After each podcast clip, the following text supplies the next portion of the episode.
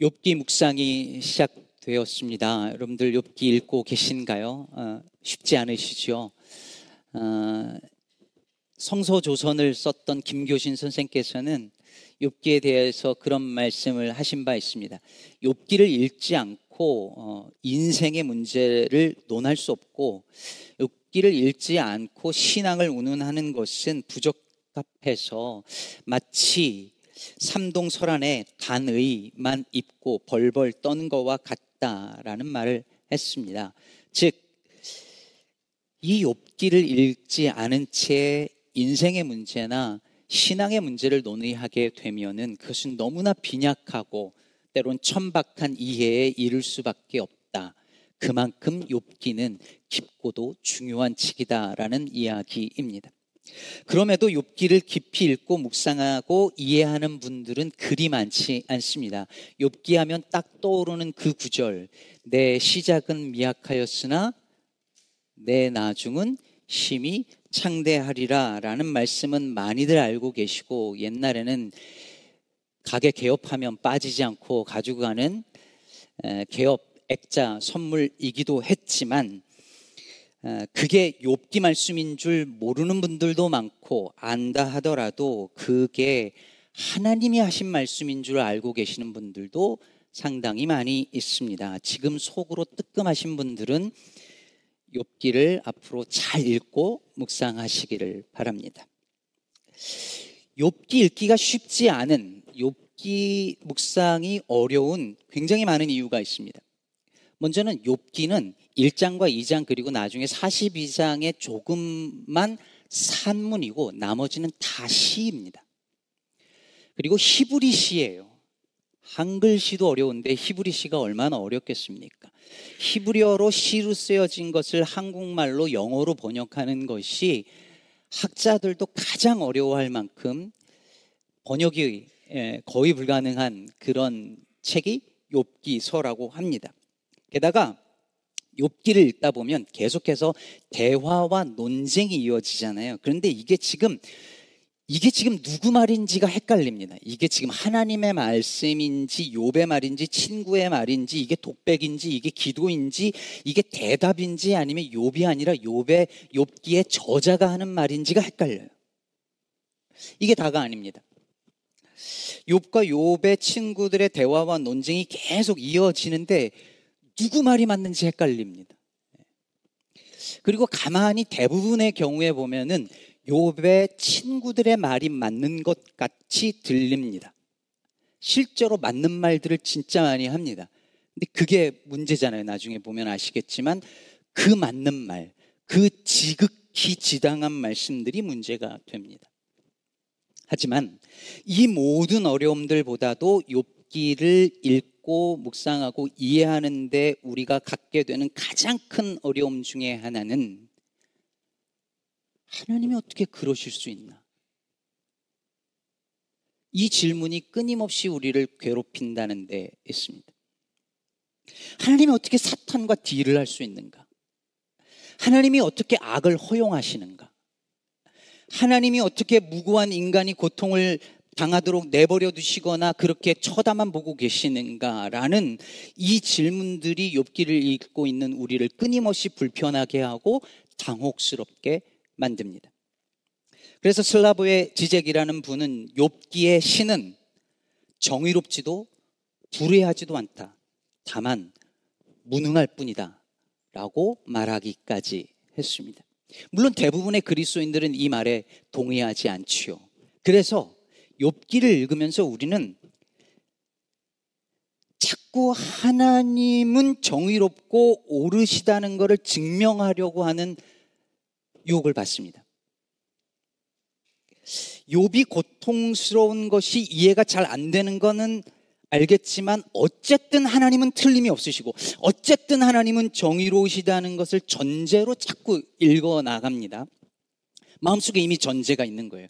근데 흥미로운 게 뭐냐면 이게 바로 욥의 친구들이 빠졌던 함정이었잖아요. 하나님은 불의하실 리가 없다. 그런데 욥은 고통받는다. 그렇다면 문제는 하나님에게 있는 것이 아니라 누구에게 있다? 욥에게 있다. 신앙의 공식을 세우고 그 공식 안에 하나님 그리고 욥을 넣고 판단하는 겁니다. 우리가 교회에서 자라오면서 수없이 배워왔던 공식들 있잖아요. 죄인 아닌 사람은 없다. 의인은 없나니 하나도 없다. 그렇다면 욥도 죄인이다. 따라서 욥이 당하는 고통은 틀림없이 비록 욥이 진짜 직접적으로 죄를 짓지 않았을지 모르겠지만 어쨌든 간에 죄의 결과다.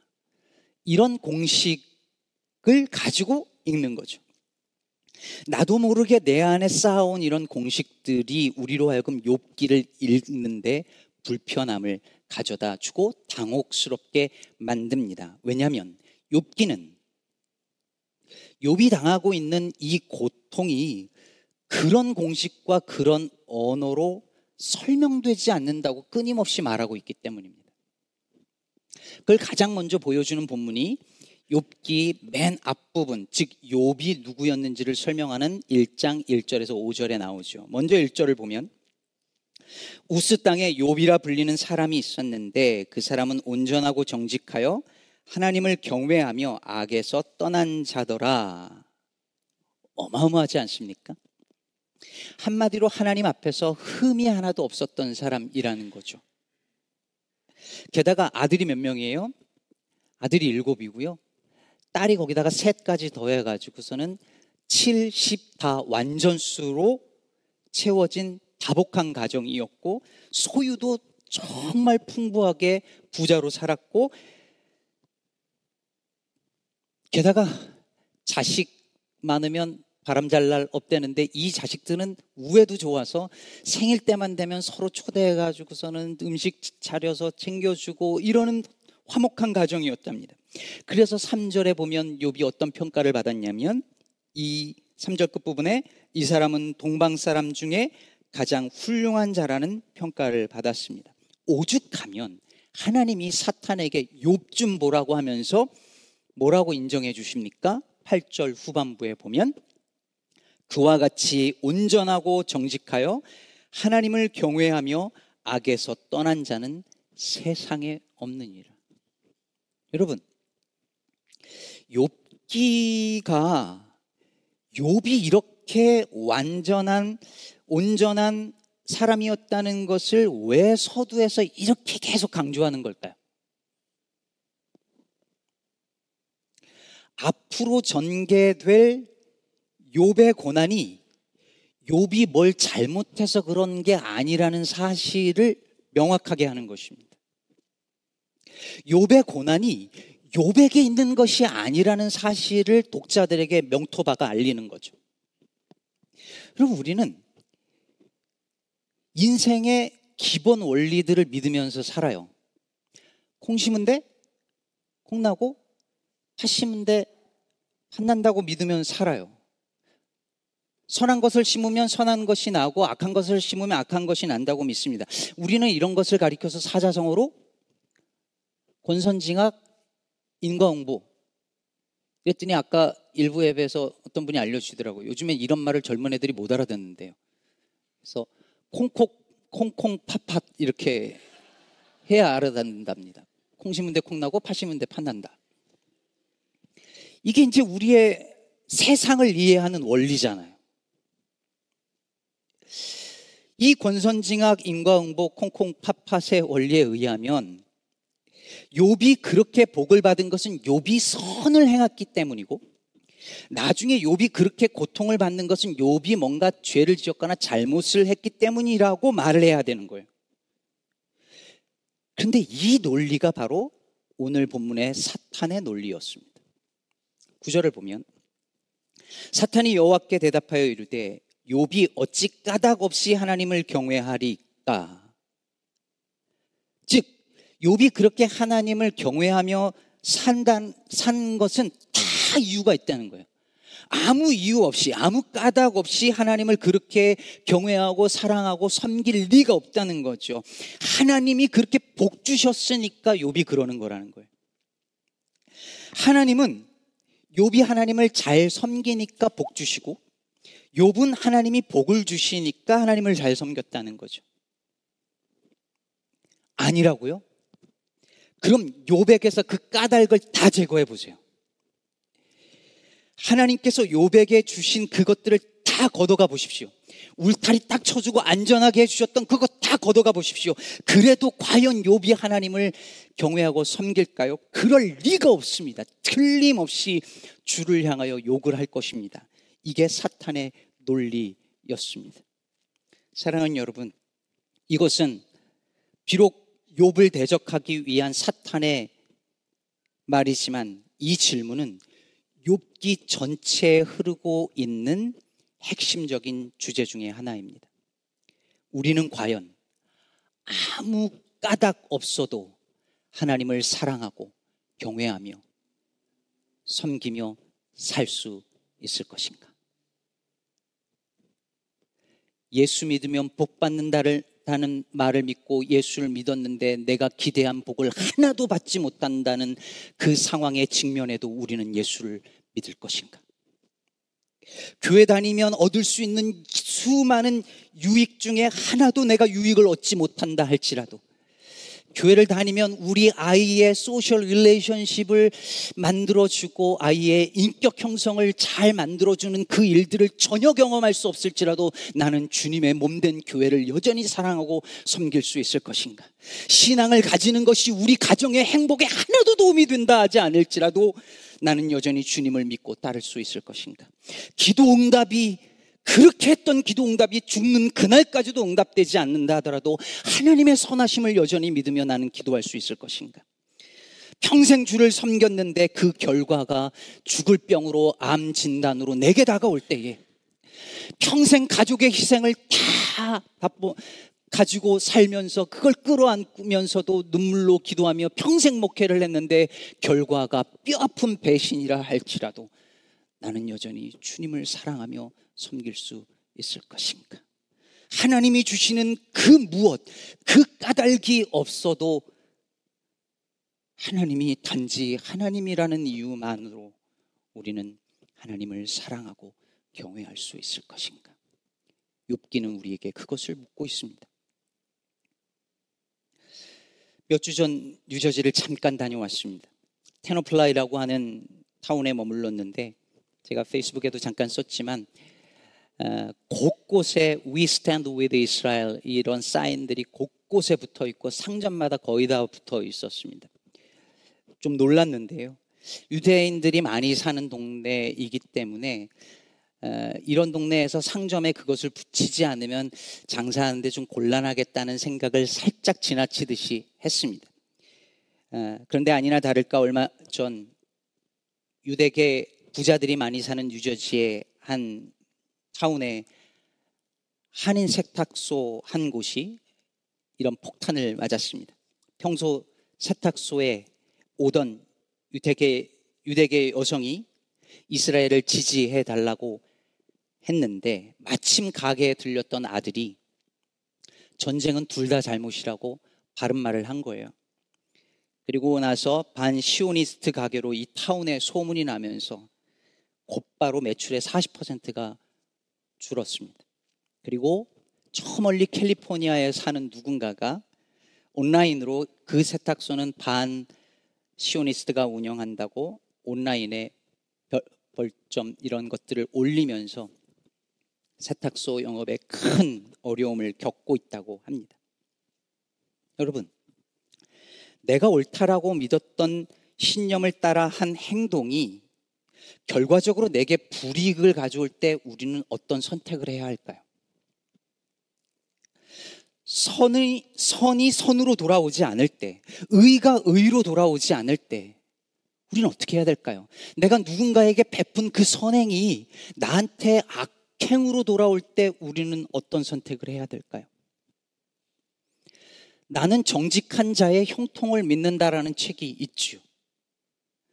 근데 만약에 정말 정직하게 살았는데 그 결과가 형통은커녕 온갖 불합리하고 불공평하며 심지어 처참한 대가로 돌아올 때에 우리는 그래도 여전히 정직하게 하나님을 경외하며 살아갈 수 있을까요? 이에 대해서 사탄은 그럴 수 없다고 말합니다. 그럴 리가 없다고 말합니다. 인간은 그럴 수 없다라고 말합니다. 그러나 욥은 아닙니다. 욥은 욥기 전체에서 항변합니다. 내가 무슨 까닭이 있어서 하나님을 경외하는 것이 아니고 내가 무슨 까닭이 있어서 지금 이런 고통을 당하는 것이 아니라는 말입니다. 내게 무슨 까닭이 있어서 내게 무슨 이유가 있어서 그래서 내가 지금 고통을 당한다라고 하는 그 욥의 친구들의 말에 욥은 동의할 수 없습니다. 욥기는 아무 까닭이 없어도 하나님을 사랑할 수 있고 내 안에 아무 까닭이 없어도 고난받을 수 있다라고 말하고 있습니다.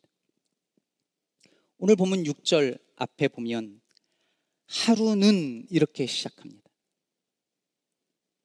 1장 13절에도 하루는 이라고 하고 2장 1절에도 또 하루는 이렇게 시작합니다. 엄청난 하루죠.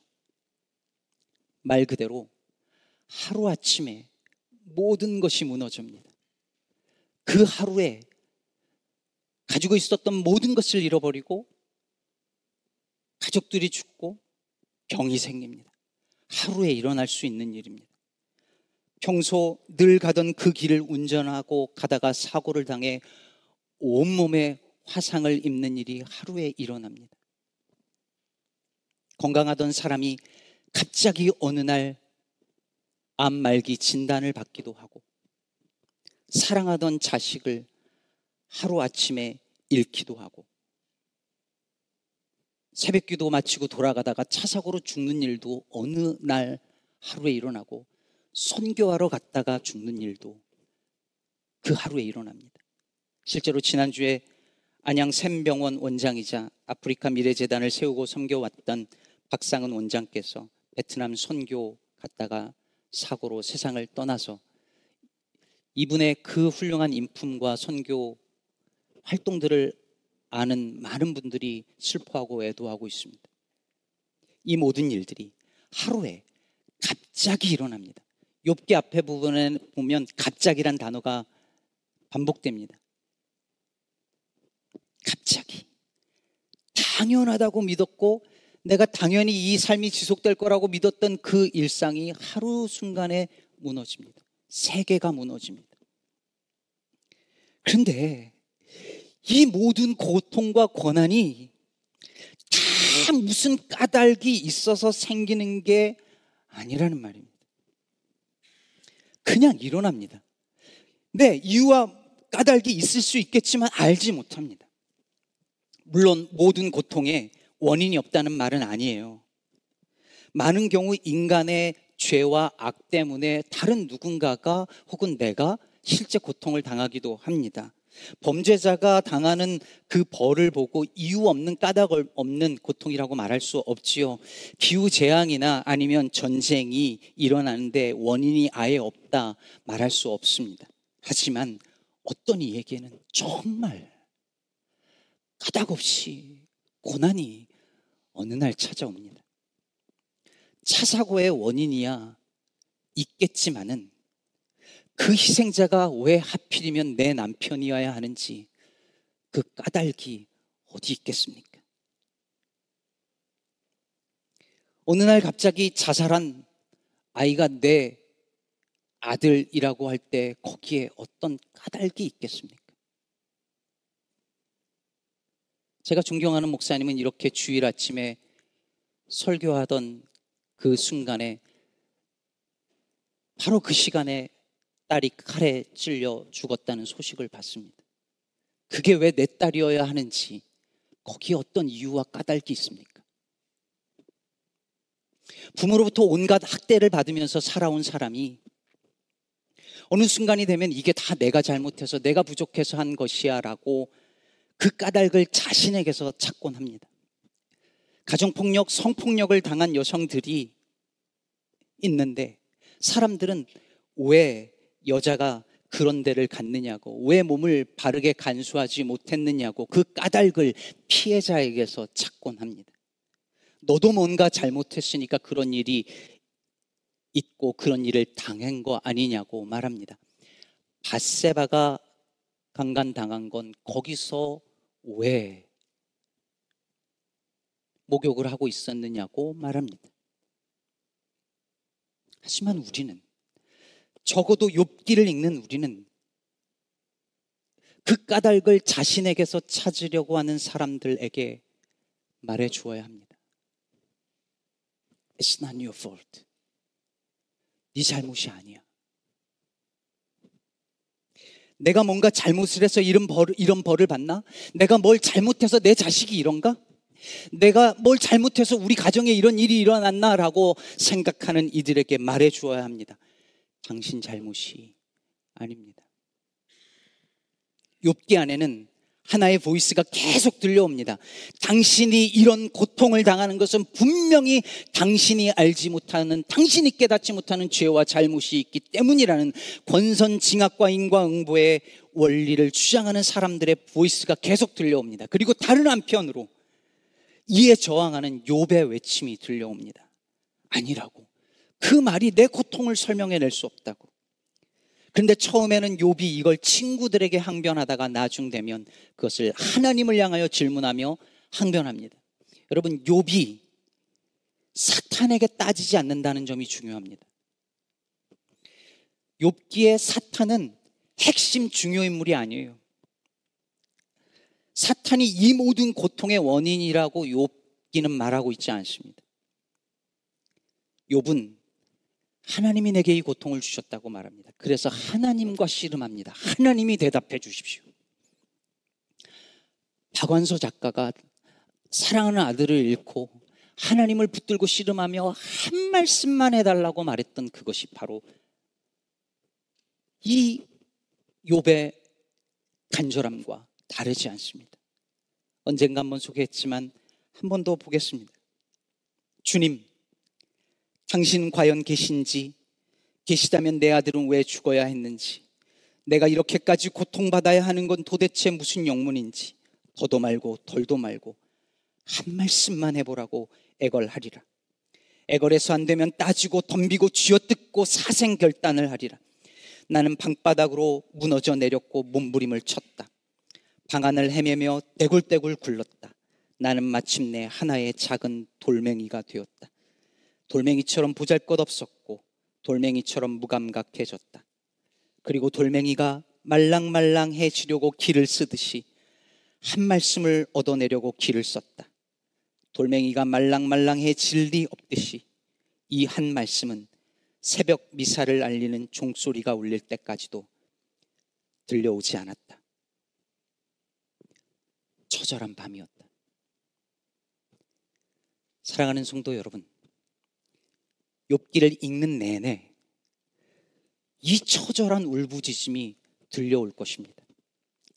한 말씀만 해달라는 처절한 울음과 외침이 들려올 것입니다. 근데 그 소리를 욥기 안에서만 들어서는 안 됩니다. 우리 주변에 욥이 있습니다. 어느 날 하루에 당연하다고 믿었던 그 세계가 붕괴되는 것을 경험한 우리 시대의 욥들이 있습니다. 내 잘못이 아닌데 아무리 생각해도 까닭을 알 수 없는 그 고통 속에서 왜를 부르짖는 우리 주변의 욥들이 있습니다. 그 소리를 그 음성을 그 처절한 부르짖음을 들어야 합니다. 그리고 그들의 울음소리 속에서 나의 하나님 어찌하여 나를 버리셨나이까 외치셨던 우리의 욥 예수님의 음성도 들어야 할 것입니다. 그것이 우리에게 욥기를 주신 하나님의 뜻이라 저는 믿습니다. 말씀을 맺겠습니다. 사탄은 하나님께 욥이 아무 까닭 없이 하나님을 경외하리까라고 말합니다. 아무 이유 없이 하나님을 섬길 수 없다라고 말합니다. 여러분, 우리는 과연 하나님이 내게 주시는 것 그 까닭이 없어도 하나님을 사랑하고 경외할 수 있으시겠습니까? 제게 물으신다면 잘 모르겠습니다. 자신이 없습니다. 하지만 그러고 싶습니다. 그러기 위해서 한 가지만 기억했으면 좋겠습니다. 그것은 욥이 무슨 까닭이 있어서 하나님을 경외한 것이 아닌 것처럼 하나님이 무슨 까닭이 있어서 욥을 사랑하고 복 주신 게 아니라는 사실입니다. 욥이 착해서 욥이 예배를 잘 드려서 그래서 욥에게 복 주시고 욥을 사랑하시지 않았습니다. 하나님은 까닭 없이 은혜를 베푸시는 분이십니다. 우리가 잘나서 은혜 주시는 분이 아니십니다. 하나님은 왜 우리를 사랑하시는지 우리는 그 까닭을 모릅니다.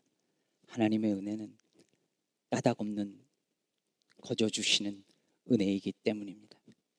이걸 믿음으로 쉽지 않지만 우리도 까닭 없이 하나님을 경외하고 사랑하며 섬기는 그리스도인이 될 수 있게 되기를 그리고 까닭 없는 고통으로 아파하는 그들 곁에 다가가서 우는 자와 함께 울 수 있는 성도들이 되기를 주님의 이름으로 축복합니다.